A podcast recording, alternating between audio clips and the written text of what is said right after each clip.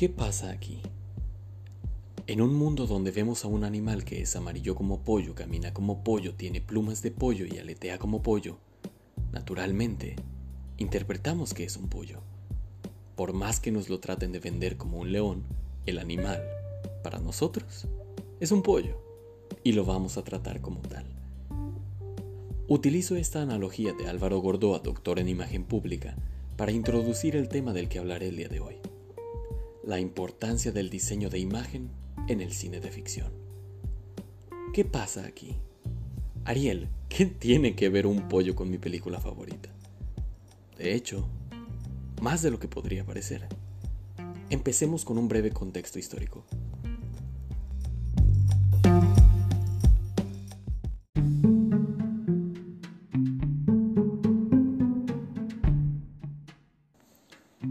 El cine comenzó en su momento como una exposición científica, el cinematógrafo. Hacen a ver imágenes que se mueven, decían los carteles en los circos. La gente, entusiasmada, pagaba su entrada para asombrarse por un tren llegando a la estación y alarmándose al pensar que ese tren saldría de la pantalla y los atropellaría a todos.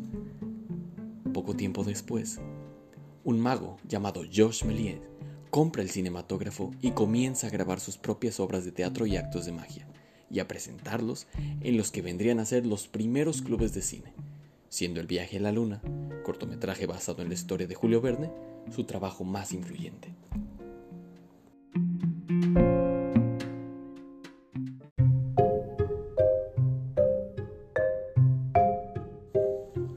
Pasan los años y esta manera de contar historias va poco a poco evolucionando alrededor del mundo.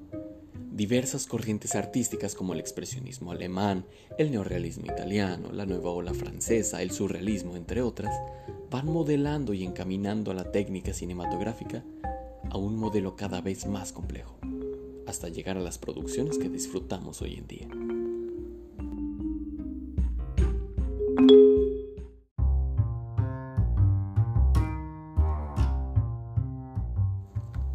¿Qué pasa aquí? El diseño de imagen es una rama de la comunicación que basa casi todos sus estudios en la percepción, misma que es un tema psicológico. Y de psicología, el cine tiene mucho. Para narrar una historia de una manera correcta, uno tiene que atrapar al público, haciéndole sentir las emociones adecuadas. Si imagen es percepción, el diseño de imagen es el diseño de las percepciones.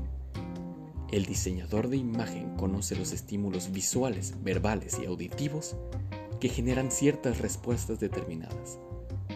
Viéndolo por ese lado, el argumento de que el cine y el diseño de imagen se relacionan comienza a cobrar más sentido.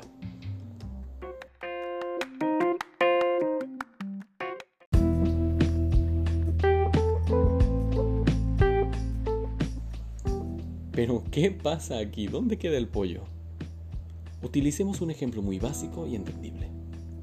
De la misma manera en la que si tiene plumas de pollo es amarillo como pollo y aletea como pollo, a primera instancia uno creería que es un pollo, si viste como villano, habla como villano y se comporta como villano. Para el espectador, ese personaje es un villano. Pongámosle pues algo de código dramático. Si habla como villano, se comporta como villano y uno se convence de que es un villano, pero al final algo pasa en la historia que nos hace ver que realmente siempre fue bueno y que siempre quiso proteger al personaje protagónico, eso genera emociones en el espectador, genera una disonancia, un choque, una experiencia como de acabar de ver un acto de magia. Irónico si consideramos que tomé como ejemplo el de Severus Snape en Harry Potter.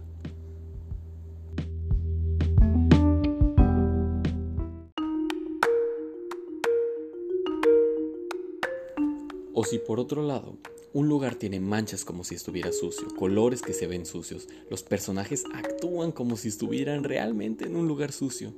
El lugar evidentemente sería para nosotros un lugar sucio, y el diseño de imagen ambiental estaría presente haciendo de las suyas. De la misma manera en que si un personaje habla con muletillas, imagen verbal, viste muy desaliñado, imagen física, o vive en una cabaña en el bosque, imagen ambiental. He aquí el diseño de imagen empleado específicamente para narrar historias. ¿Qué pasa aquí?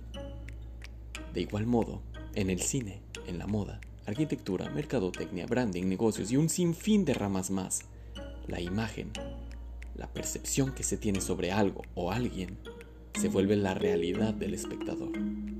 Pensemos pues, ¿parecemos héroes o villanos en la película de nuestras vidas?